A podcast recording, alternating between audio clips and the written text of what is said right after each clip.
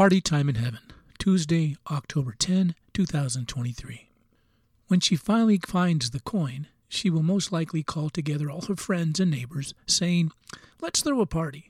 I finally found the drachma I had lost. Luke 15:9.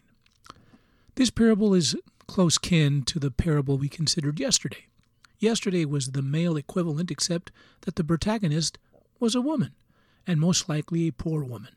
The fact that she considered ten drachmas as a cherished amount of money, one drachma was equivalent to one sheep. Sheep were important since they could trade them in exchange for other supplies.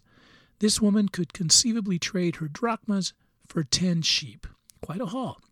Most likely, this woman was keeping her modest savings for something special. She had plans for her hard earned funds. I'm sure she kept her cherished drachmas in a safe place so it's hard to understand how she was able to lose them. Floors in the homes of those days were modest and were not hardwood or tiled floored. Quite the contrary, floors were run of the mill, compounded dirt. Yes, the floors were swept, since it seems she was a woman, but in a moment of carelessness she dropped it unbeknownst to her. By the time she recognizes the loss, she must have been in a panic. I can imagine her sweeping the floor again and again. She probably moved all the humble furniture in her home to make sure she was not overlooking anything. She may have gone outside her home to retrace her movements during the day. I'm sure she was more than a bit concerned, perhaps even sensing that she might not find it ever.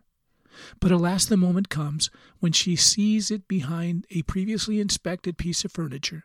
She is elated. She runs around the neighborhood sharing the good news. There is no doubt some sort of celebration was in order. The coin is placed safely, and life is good, even with such a comparably significant amount. We ought not to avoid this specific difference between the lost sheep of yesterday and the clueless coin of today. While the lost sheep knew that he was lost, the coin had no clue. But in the end, there is a celebration for both the clueless coin and the lost lamb. God is in the business of seeking and saving, in the case of the scampering sheep, as much as he goes above and beyond in order to save the clueless creatures of this world. Thank you, Jesus. Abba, I'm sorry for the times you had to bring me back, back to my senses. Thank you, Lord. In Jesus' name, amen.